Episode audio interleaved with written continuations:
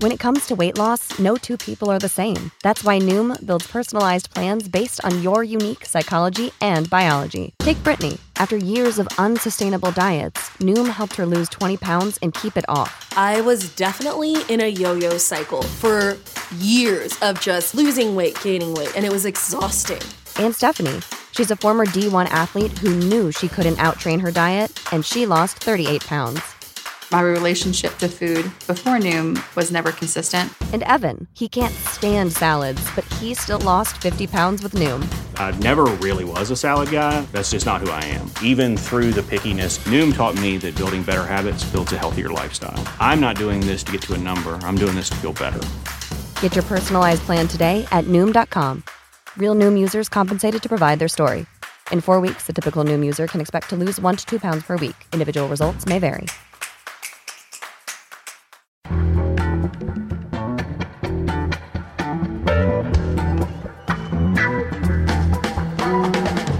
This is Start Making Sense, the weekly podcast of The Nation magazine, and I'm Jon Wiener. Not long after Obama took office in 2009, the Homeland Security Department predicted that the combination of the first black president with the economic downturn of that election year of 2008 and the rise of social media would make white nationalist violence a growing threat in America. Republicans at the time pushed back, arguing that the left was trying to divert attention from Islamic extremism, and the Obama administration rescinded that threat assessment. That was 2009. And then just last week, after the El Paso killings by a white nationalist, Tucker Carlson said on Fox News that white supremacy was, quote, not a real problem in America. He called it, quote, a hoax, just like the Russia hoax. It's a conspiracy theory used to divide the country and keep a hold on power, close quote. For comment, we turn to John Nichols. Of course, he's national affairs correspondent for The Nation and host of the new podcast, Next Left. John, welcome back. It's a pleasure to be with you, my friend. Well, let's note that Monday this week was the second anniversary of the Charlottesville white nationalist rally. It was called Unite the Right. That's the one where a neo Nazi drove a car into a crowd of counter protesters at high speed and killed Heather Heyer. That was two years ago. And last week, of course, that white nationalist killed 22 people in El Paso and injured two dozen. I want to go back to this history of the Obama threat assessment back in 2009 that seems so prescient. What do we know now about why it was rescinded? Well, we know that this acknowledgement of white nationalism, of white supremacist politics, and that which extends from it, this acknowledgement that it exists, that it is real, is very political, right? It is something that clearly some people don't want to be talked about. Remember that in the early era, early days of the Obama presidency, the Obama administration really wanted to try and work across lines of difference. Yeah. Really wanted to, you know, find common ground. Quote. Remember, this is one of the most fascinating things about the about President Obama's uh, early stages. He was elected by a landslide. He swept in Democrats in the House and Senate, but they still had to work with Republicans to some extent. And he was so very willing, so very determined to do it. And I think genuinely believed in the possibility of, of taking that next step. Back in 2009, Obama Secretary of Homeland Security was Janet Napolitano, she's the one who withdrew officially the threat assessment. The report's primary author left the government. The department's unit dedicated to tracking domestic terrorism was essentially disbanded. So, if in 2009 a new black president and an economic downturn made for the rise of white nationalist extremism, why didn't in 2017, a new white president and an economic boom make for the decline of white nationalist extremism. When you have a president who doesn't want to try and unite people, who doesn't want to try and find common ground, but in fact is viscerally divisive, uh, who uses divisive language, divisive tactics, then you go to a whole new stage, which, to be honest, I don't think that the FBI anticipated it at the level, or that the Homeland Security folks anticipated at the level that we've reached now. Back in 2009, one of the Republicans who pushed back against the threat assessment that that domestic terrorism by white nationalists was a danger. One of the Republicans who pushed back was a congressman from Kansas named Mike Pompeo. He said hmm. focusing on domestic terrorism was, quote, a dangerous undertaking and an expression of political correctness, and that it denied the threat posed by radical Islamic terrorism. Remind us, what is Mike Pompeo's job today? Well, Mike Pompeo is now the Secretary of State as I understand.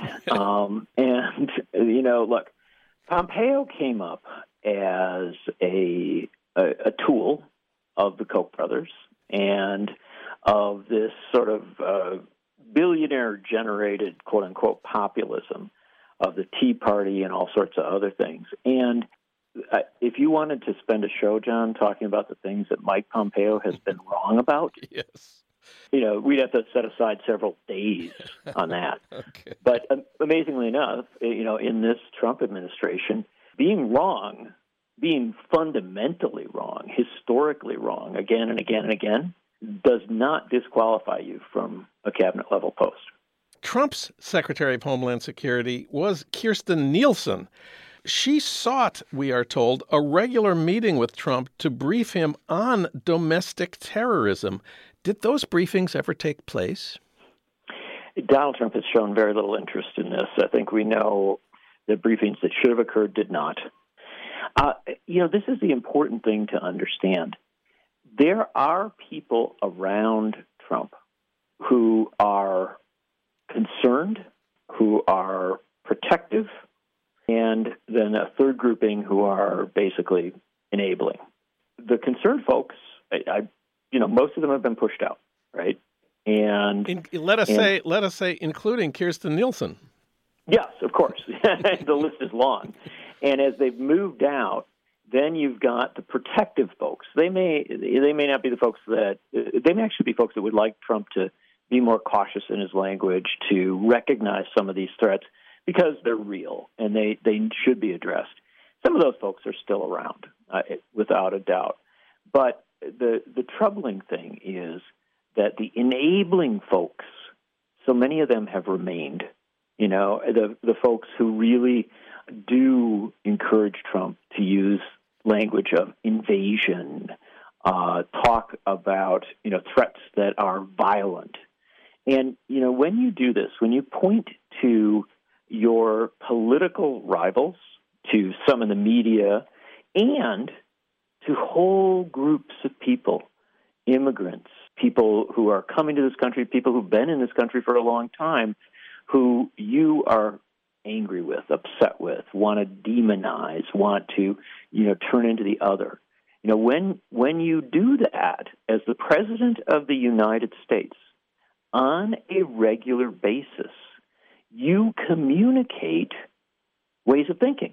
And you, in my opinion, legitimize, I put quotes around that, legitimize in the minds of, of folks who were, you know, kind of way on the edge, a sense that their ideas, their extreme and dangerous ideas, are somehow appropriate. You know, it, it, you don't have to, you know, quote unquote, call them to action. It's simply that you constantly go back to this notion that there is an invasion, that there is a threat, that there is a danger. Ultimately, there are going to be folks who hear that. We've been talking about inside the Trump White House. Outside the Trump White House, are there any signs that there are Republicans in Congress who are willing now to acknowledge that white nationalist violence is a growing threat? Are there any Republicans who object to Trump cultivating these white nationalists? There's a handful of them, and and the interesting thing is they're they're pretty easily identified by the likelihood that they're quitting Congress. You've had a few of these folks continue to speak up, but it hasn't come from the leadership, and it hasn't come from you know any of the the centers of power in the party. In fact, it's it's really the opposite, John. You've had a real pushback on this from Republican leaders who simply uh, have made it clear they don't see this as an issue or this central issue. They're not. They're certainly not speaking up in the way that they should. And then on their favorite TV network, Fox, you've had people saying that you know white supremacy, you know this white nationalism, is a hoax, despite the the evidence, the overwhelming evidence that has come from folks at the Southern Poverty Law Center and other places where they actually track the threats and track the violence. John Nichols, he wrote about Tucker Carlson on white supremacy being a hoax for thenation.com. John, thanks for talking with us today. It's a pleasure, John. Thanks for having me on.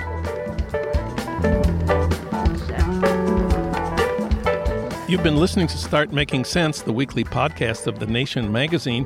You can hear more interviews like this one at thenation.com, and you can subscribe to Start Making Sense at iTunes Podcasts, Pocket Casts, Stitcher, or wherever you get your podcasts.